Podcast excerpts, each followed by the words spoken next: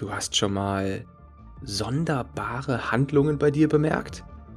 Du hast dich dabei beobachtet, wie du unkontrolliert zum Kühlschrank gelaufen bist und aus deinem Mund sind verrückte Ausreden gesprudelt, weil du auf der Couch liegen bleiben wolltest? Dann bist du hier genau richtig. Willkommen beim Monster Fitness Podcast. Dein Ratgeber für dein inneres Monster. Mythos meine schlanke Freundin kann viel mehr essen. Hey, kennst du Menschen, die einfach viel mehr essen können als du und scheinbar gar nicht zunehmen? Hast du dich schon mal gefragt, was dahinter steckt? Und ob man selbst irgendwie davon betroffen werden könnte? Eine kompakte Erklärung findest du hier. Mein Monster war verblüfft. Wahrscheinlich glaubt es immer noch nicht ganz daran, doch es ist tatsächlich wahr. Kommen wir zum berühmten Märchen meine schlanke Freundin oder mein schlanker Kumpel kann einfach viel mehr essen. Viel Spaß. Oh ja, das kenne ich. Gerade erst letzte Woche bei meinem Besuch bei Patty. Es gab mal wieder Chips und danach Schokolade. Und ich hab ihr über die Schulter geguckt. Sie hat einfach so viel gegessen. Wahnsinn! Und glaubst du, dass ich Veränderungen bei ihr sehen würde? Nichts! Ich denke jedes Mal, das ist der Tag, an dem sie aufgehen wird, wie ein Hefeteig. Aber nichts! Wie kann das sein? Ist meine Freundin eine Hexe?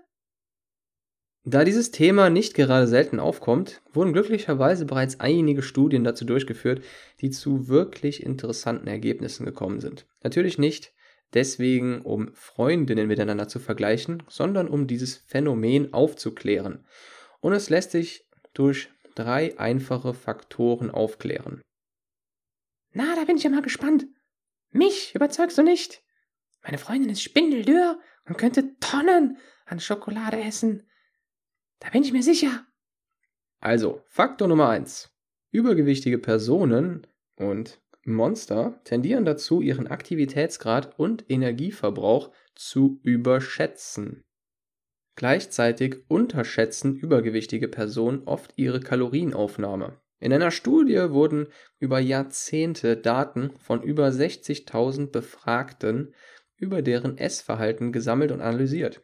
Das erstaunliche Resultat folgendes. Sehr fantasiereiche Angaben über die eigene Kalorienaufnahme. Normalgewichtige hatten ihre Kalorienaufnahme durchschnittlich um etwa 150 Kalorien unterschätzt. Das heißt, sie dachten, sie würden unter ihrem Bedarf liegen, während adipös übergewichtige Personen im Schnitt nahezu 600 Kalorien über ihrem Bedarf lagen.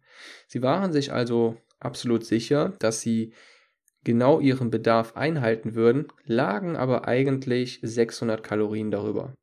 Dabei ist zu beachten, dass die Personen eben selbst davon überzeugt waren, dass ihre Kalorienaufnahme genau diesem Bedarf entspräche.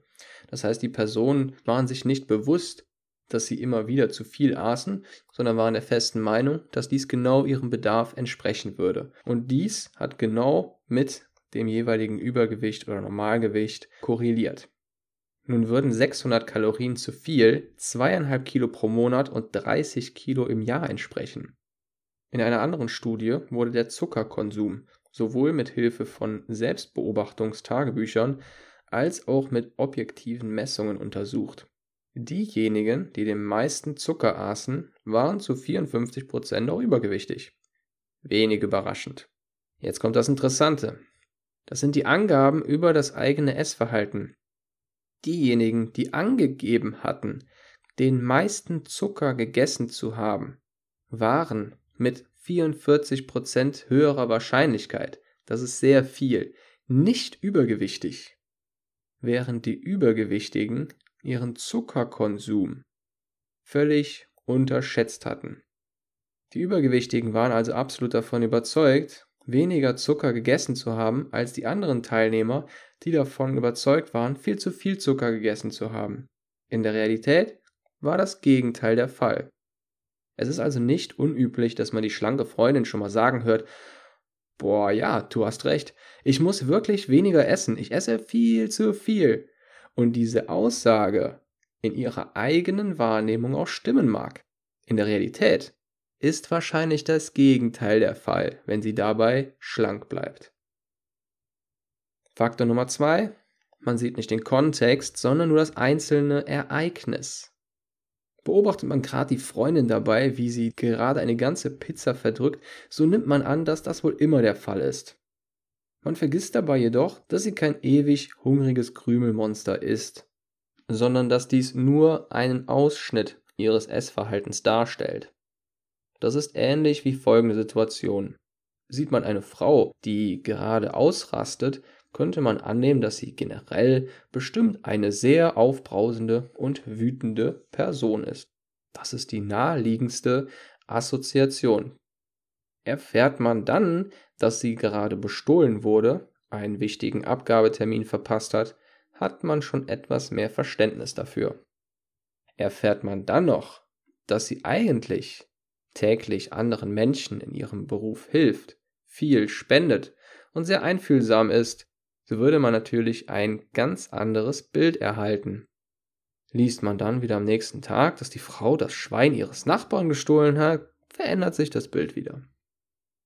Ähnlich ist es bei der Freundin. Wir müssen schon die Ernährung des ganzen Monats oder Jahres genau täglich kontrollieren, um zu schauen und zu wissen, ob sie sich wirklich immer so schlecht ernährt und ob einzelne Treffen, wenn auch wöchentlich, wirklich repräsentativ sind.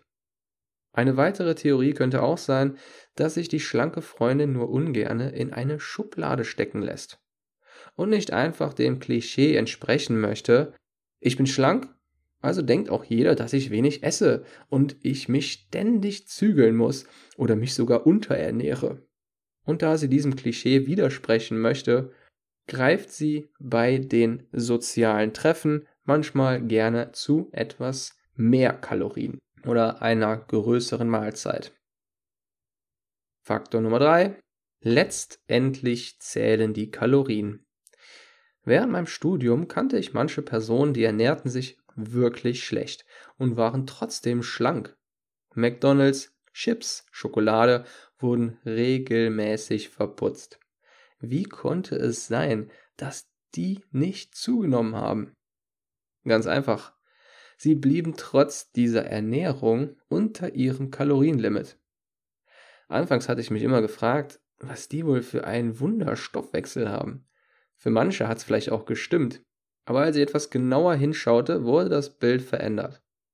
Zum einen waren sie sehr aktiv, die meisten von ihnen kellnerten, und zum anderen hatten sie die Angewohnheit, nur zweimal am Tag zu essen, morgens und abends.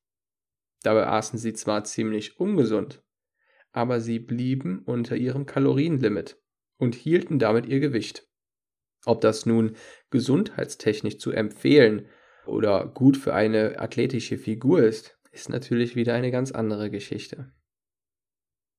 Hm, wenn ich so darüber nachdenke, hatte meine Freundin letztens noch erwähnt, dass sie seit morgens nichts mehr gegessen hatte.